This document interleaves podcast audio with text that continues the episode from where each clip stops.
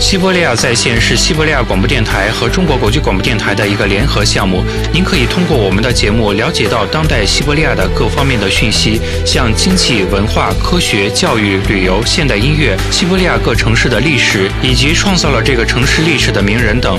本栏目由西伯利亚地区最大的广播电台西伯利亚广播电台独家提供。西伯利亚在线系列节目中，我们将为您讲述西伯利亚最有趣、最重要的故事。西伯利亚经济实时数据分析、商业故事等等，您想了解的西伯利亚地区经济生活中的重要事件，我们都会在这里为您讲述。西伯利亚经济与您在一起，为您提供实时信息。融贯东西、与众不同而又行之有效的教学模式，是托姆斯克国立大学在高等教育领域的独特之处。今天，我们将和托姆斯克国立大学主管国际合作的副校长阿尔乔姆·雷昆，针对这个教学模式进行一些探讨与交流。托姆斯克国立大学现在致力于发展同国际一流教学科研中心的合作。并且，大学在国际合作和提高影响力方面，不只局限于东西方固有的模式，而是汲取东西方高等教育发展的精华。副校长阿尔乔姆·雷昆表示，大学已经在世界教育体系中成功的占有了自己的一席之地。我们的战略位置独特。我们大学不仅是打开亚洲中心的钥匙，而且我们还兼具欧式的教育风格。我们不像那些亚洲的教育新锐那样，我们有自己的历史，并与欧洲保持稳定的人才往来，其中有来自意大利、德国、荷兰、英国、法国，还有波兰的学生和科研人员。我们非常重视这种人才往来。我们还有一些和欧洲专家进行的学术交流的传统领域，语言学，首先就是俄罗斯语言文学。国际关系、地质学、生物学、气候学研究，当然和东方也保持紧密的交流。经济社会文化生活等方面的重心逐渐由大西洋地区向东方转移。它富有活力，这里经济增长要比欧美更快。基本上，这儿的年轻人的流动人口数量也在不断的增加。自然，对于这些我们就不能忽略。那里有蓬勃发展的大学，我们可以和他们在科研领域加强合作。托姆斯克国立大学和中国在上个世纪九十年代开始就开始合作了，现在则进行着更高层次的合作。我们选择的合作伙伴也都很有实力，他们都是中国知名的大学。比如今年我们这里迎来了中山大学的暑期班，中山大学可是中国十大名校之一。中山大学的学生来到我们这里进修，在孔子学院大会上，我们还遇到了我们的孔院的合作伙伴沈阳理工大学。得益于与他们的合作，我们从一千五百多所孔院校中脱颖而出，成为世界上最优秀的二十所孔子学院之一。当然，这也巩固了我们在中国的影响。但是，中国的教育市场非常独特。一方面，我们都知道中国地域辽阔；而另一方面，它的发展水平又很不均衡。有的地区城市化水平非常高，一部分经济条件优越的中国人并没有选择我们，他们的教育方向首选向欧洲、美国、日本和韩国。他们非常愿意去接受那些国家的教育，所以我们需要更加努力巩固和强化我们在中国的影响。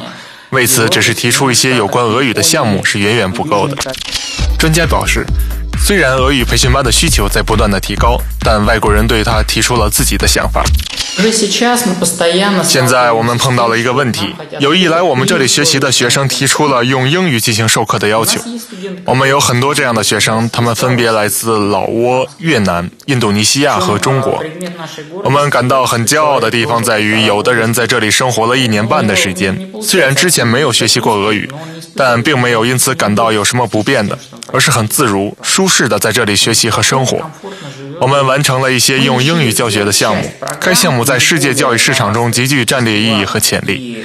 此外，我们的俄罗斯语文学学科实力雄厚，所以在国外推广俄语和俄罗斯文化也是我们非常重要的任务之一。另一方面，在托姆斯克国立大学原则上不会拒绝那些以俄语为工作语言的项目。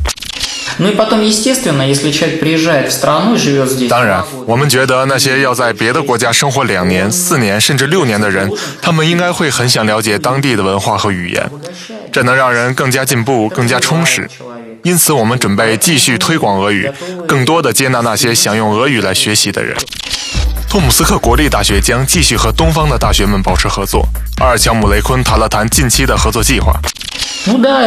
随着我们合作伙伴排名的不断上升，我们选择感兴趣的院校进行合作，和一批最有实力的大学合创教育项目。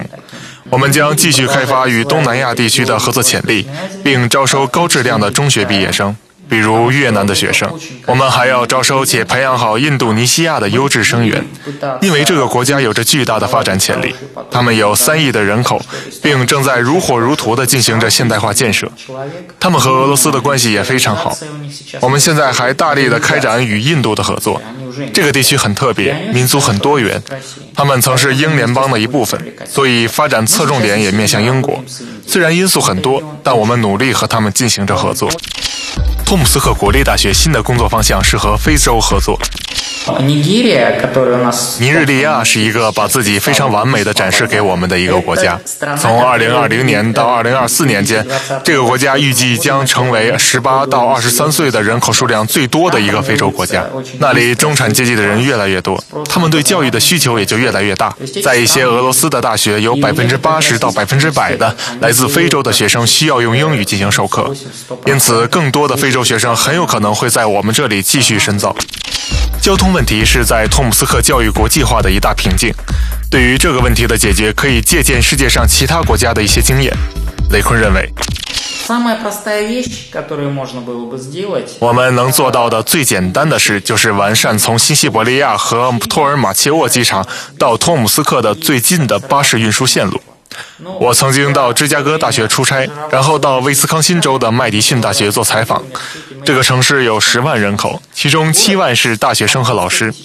他们一般都会乘坐巴士去奥哈拉机场，而那里正好就是他们的大学教学楼的所在地。有时乘客可能就六到八个人，但是巴士还是照常运行，因为有这个需求。因此，我们也需要完善好这种巴士运输。如果我们不能将那些来自北京或河内的学生直达我们这里的话，我们至少要将巴士运输做好。为了更好的招生，还有一项要做的工作就是完善大学基础设施建设。当然，同时这也需要政府的支持。宿舍不仅要解决学生的入住问题，同时还要有可以让年轻人们集就餐与休闲于一体的服务设施。学生们抱怨说，我们这里的生活有点枯燥，我们需要抓住这个机遇。这对于城市来说也是一个契机，一个有购买力的消费群体，不包括函授的学生。单单就全日制在读学生，每个月就能给我们城市贡献十亿卢布的财政收入。如果他们的数量越来越多的话，而且自费就读，那么这将是一个。非常好的收入来源，这也有助于提升我们城市的文化水平。当托姆斯克人和外国人进行交流的时候，他们展现出了自己的文化素养和包容性。但是，随着外来人口的不断涌入，那么就很可能会出现问题。阿尔乔姆雷昆说道。目前来说，这还是我们的一个优势，因为托姆斯克是一个非常有包容性的城市。实际上，在托姆斯克还没有出现过什么与外国学生相关的令人不悦的事情。需要继续努力保持这种良好的势头。人们应该懂得，这些来这里自费就读的学生代表了我们城市的形象。我们善待他们，他们将成为我们派往世界各地的使者。将来，他们对我们也会很友善。我们需要让人们明白这个道理。当然，如果出现了特殊情况的话，我们也会果断地来解决问题。现在，托姆斯克国立大学在与一流的联邦高校、国外高校，甚至和国际基金会发展联系。在托姆斯克大学国外伙伴的名单中，包括有来自欧洲、亚洲、美洲、非洲、澳洲的约七十所大学，有超过一百位外国学者在我们这里展开科学研究。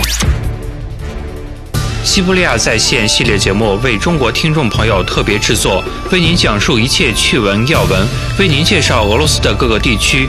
本栏目由西伯利亚地区最大的广播电台网——西伯利亚广播电台为中国国际广播电台特约制作。